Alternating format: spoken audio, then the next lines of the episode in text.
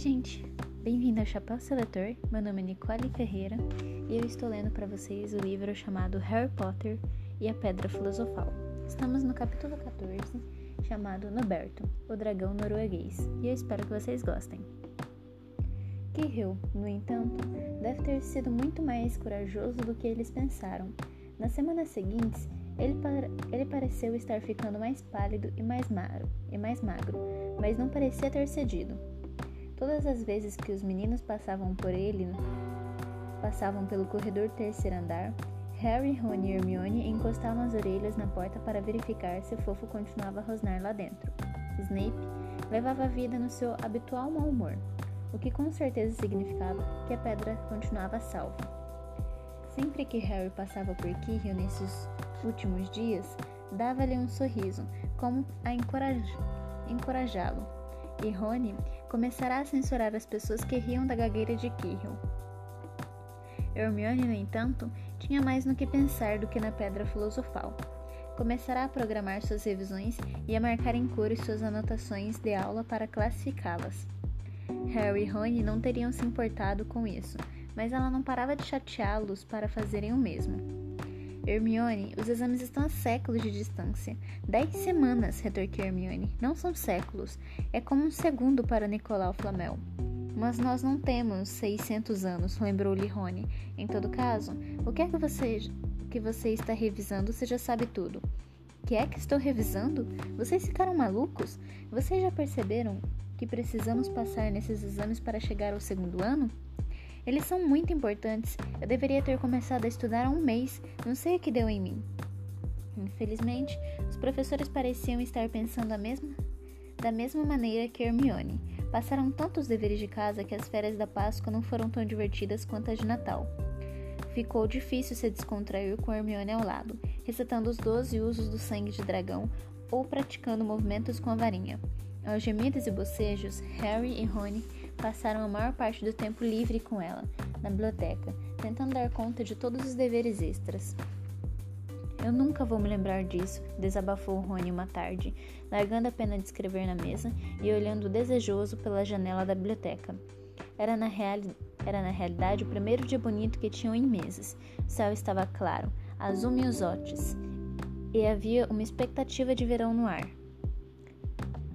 Harry, que estava procurando o verbete de Tâmino no livro de Cem Ervas e Fungos Mágicos, não levantou os olhos até a hora em que ouviu Rony exclamar: Rubio, o que é que você está fazendo na biblioteca?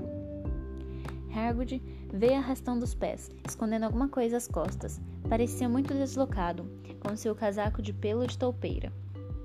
Só olhando, disse numa voz insegura que imediatamente despertou o interesse deles. E o que é que vocês e o que é que vocês estão armando? Ele pareceu repentinamente desconfiado. Não continuam procurando o Nicolau Flamel, continuam? Ah, já descobrimos quem ele é há séculos, disse Rony para impressionar. E você sabe o que é que aquele cachorro está guardando? É a pedra. É a pedra filo. Shhh! Hagrid olhou à sua volta depressa para ver se alguém estava escutando. Não saiam gritando isso por aí. O que foi que deu em vocês? Aliás, tem umas coisinhas que queríamos perguntar a você, disse Harry. Sobre as outras coisas que estão protegendo a pedra além de fofo. Shh, fez Hagrid de novo. Escutem. Venham me ver mais tarde. Não estou prometendo que vou lhes dizer nada. Vejam bem, mas não saiam dando com a língua nos dentes por aí. Estudantes não devem saber disso. Vão achar que fui eu que contei a vocês. Vemos você mais tarde, então, concordou Harry. Hagrid saiu arrastando os pés. O que é que ele estava escondendo nas costas? perguntou Hermione pensativa. Acham, acham que tinha alguma coisa a ver com a pedra? Vou ver em que se sessão ele estava, prontificou-se Rony, que já estava farto de trabalhar. Voltou um minuto depois com uma abraçada de livros e largou-os em cima da mesa. Dragões, cochichou. Ruby estava procurando coisas sobre dragões. Olhem só estes: espécies de dragões da Grã-Bretanha e da Irlanda. Do ovo, ao, do ovo ao inferno. Guia do guardador de dragões. Rubio sempre quis um dragão. Ele me disse isso da primeira vez em que nos vimos, comentou Harry. Mas é contra as nossas leis, argumentou Rony. Criar dragões foi proibido pela Convenção de Bruxos de 1709. Todo mundo sabe disso. É difícil evitar que os trouxas reparem em nós se criarmos dragões no quintal. Em todo caso, não se pode domesticar dragões. É perigoso. Vocês deviam ver as queimaduras que Carlinhos recebeu de dragões selvagens na Romênia. Mas não tem dragões selvagens na Grã-Bretanha? perguntou Harry. Claro que tem, respondeu Rony. Os dragões verdes galeses e os negros e das Ilhas Hérbidras. O ministro da magia tem um bocado de trabalho para mantê-los em segredo. Posso lhe garantir, o nosso povo vive enfeitiçando trouxas que os viram, para fazer esquecer. Então, o que será que Rubio anda armando? perguntou Hermione. Quando eles bateram a porta da cabana do guarda-caça, uma hora mais tarde, ficaram surpresos de ver que todas as cortinas estavam fechadas. Hagrid perguntou quem é, antes de deixá-los entrar, e em seguida fechou depressa a porta assim que eles entraram. Estava um calor sufocante no interior da cabana. Embora fosse um dia bem quente, havia um fogaréu na lareira. Hagrid preparou para os meninos preparou chá para os meninos. Ele lhes ofereceu sanduíches de carne de arminho, que eles recusaram. Então, vocês queriam me perguntar uma coisa? Queríamos, disse Harry. Não havia sentido em perder tempo com, com rodeios. Estivemos pensando se você poderia nos dizer o que mais está protegendo a pedra filosofal além de fofo. Hagrid amarrou a cara. Claro que não posso dizer. Primeiro, eu mesmo não sei. Segundo, vocês já sabem demais, de modo que eu não diria a vocês se soubesse. Aquela pedra está aqui por uma boa razão. Quase foi roubada de Gringotts. Suponho que vocês já chegaram a essa conclusão. Fico até espantado que saibam da existência de Fofo. Ah, vamos, Rubio. Talvez você não queira nos dizer, mas você sabe tudo o que acontece por aqui, disse Hermione num tom caloroso e lisonjeiro. A barba de Hagrid mexeu e, ele, e eles perceberam que estava sorrindo. Só estávamos querendo saber realmente quem fez o feitiço de proteção, continuou Hermione. Estávamos querendo saber em quem Dumbledore teria confiado o suficiente para ajudá-lo, além de você. O peito de Rubio se estufou ao ouvir essas palavras. Harry e Rony se abriram em sorrisos para Hermione. Bom, acho que não poderia fazer mal contar isso. Vamos ver. Ele pediu o fofo emprestado a mim.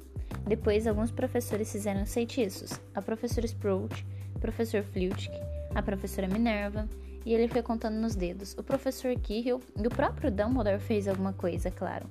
Um momento, esqueci alguém. Ah, sim, o professor Snape. Snape?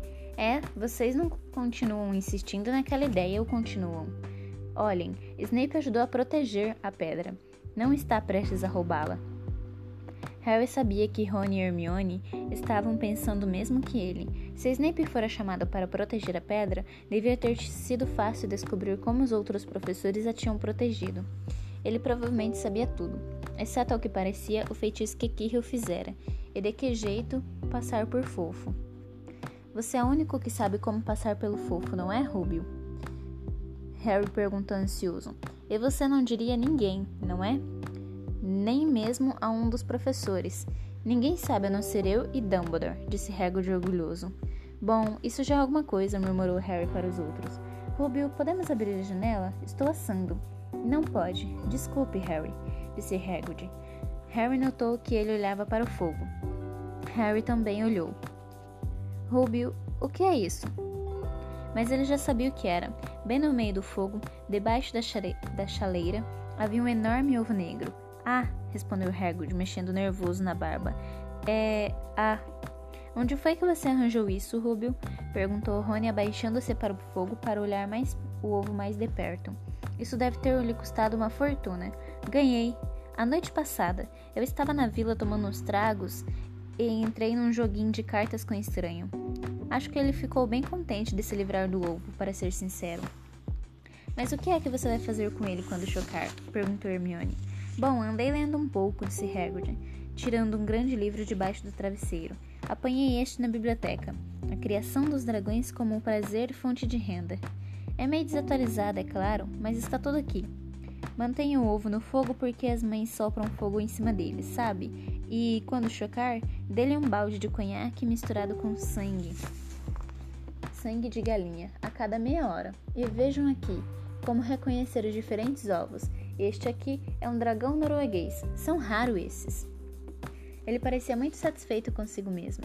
Mas Hermione não. Rubio, você mora numa cabana de madeira, lembrou-lhe. Mas Hagrid nem escutou. Estava cantarolando alegremente enquanto atiçava o fogo. Então, agora não tinham mais uma coisa com que se preocupar. O que, poderiam, o que poderia acontecer a Hagrid se alguém descobrisse que estava escondendo um dragão ilegal em sua cabana?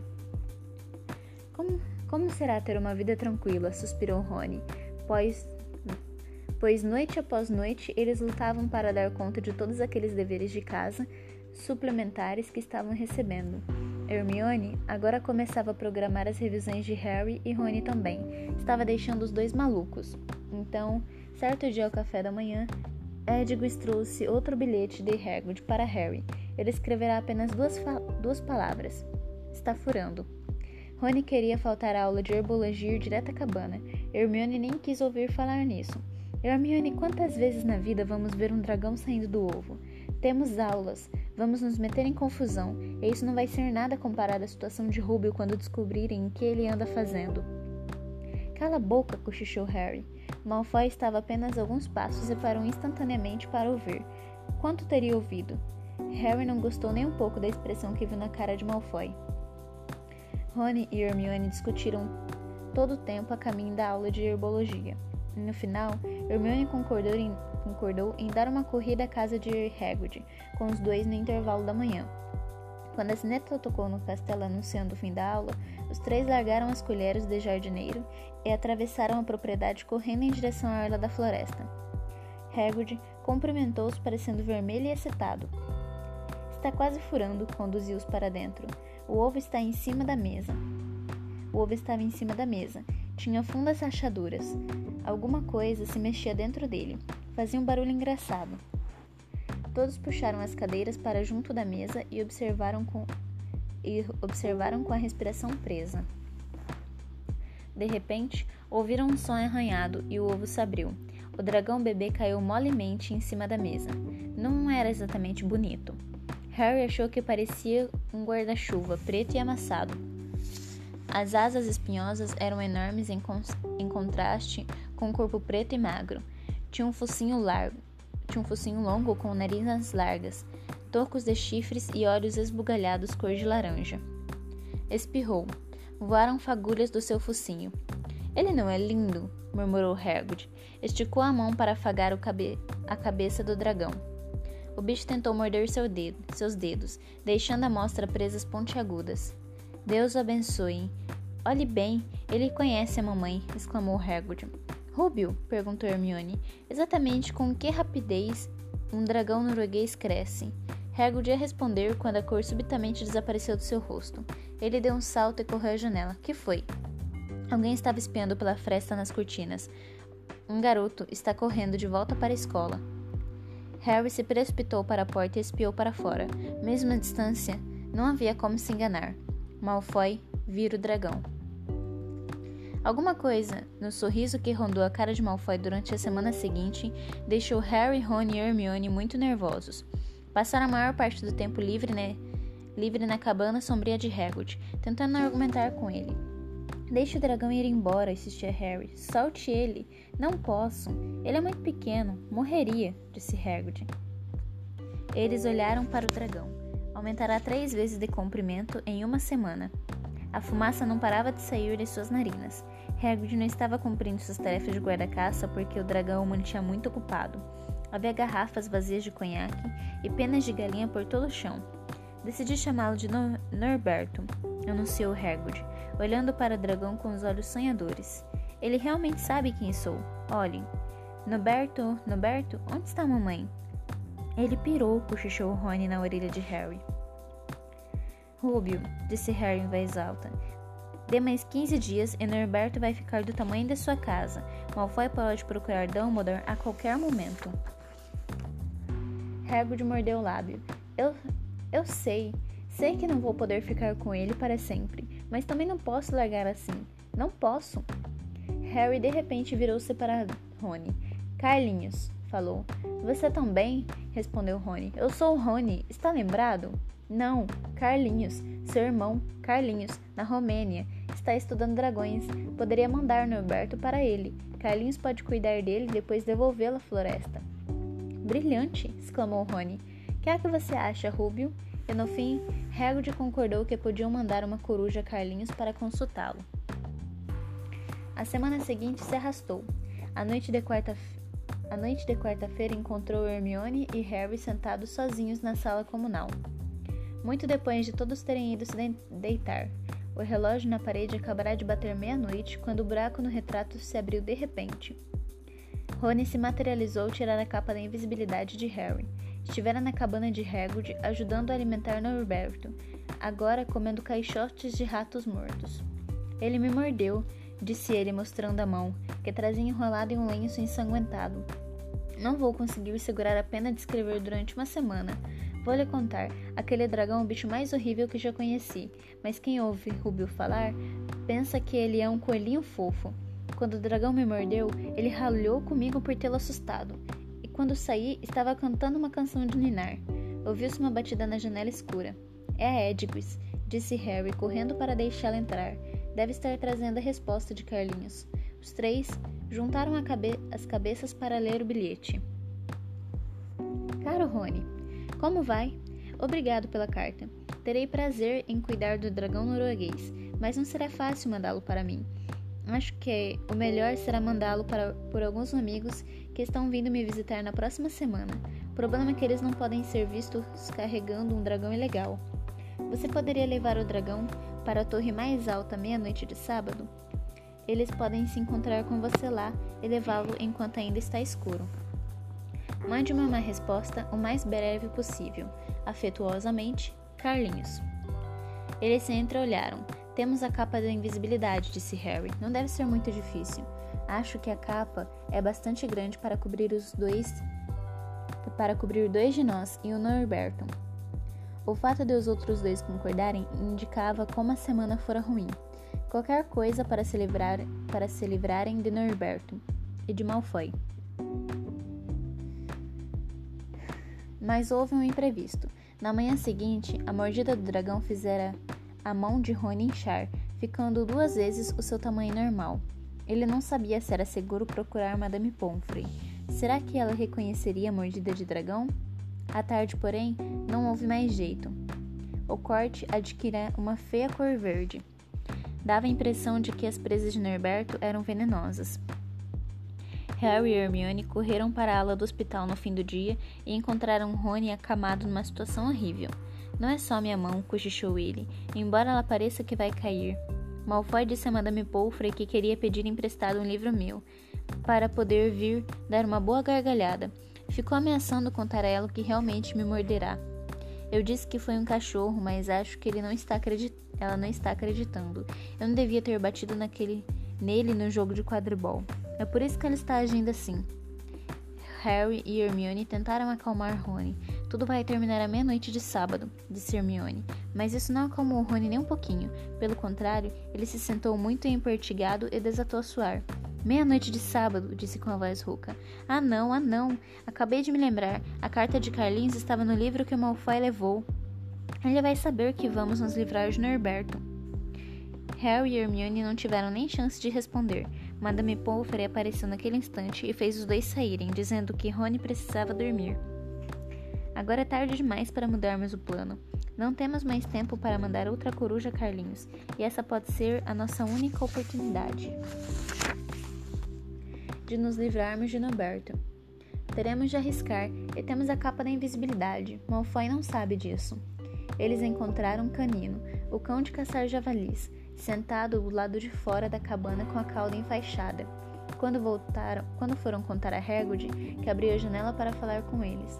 Não vou deixar vocês entrarem, ofegou. Norberto está passando uma fase difícil. Nada que eu não possa cuidar sozinho. Quando lhe contaram sobre a carta de Carlinhos, seus olhos se encheram de lágrimas, embora isso talvez fosse porque Norberto acabará de mordê-lo na perna. Ai, tudo bem, ele só me mordeu minha bota. Está brincando, afinal um bebezinho.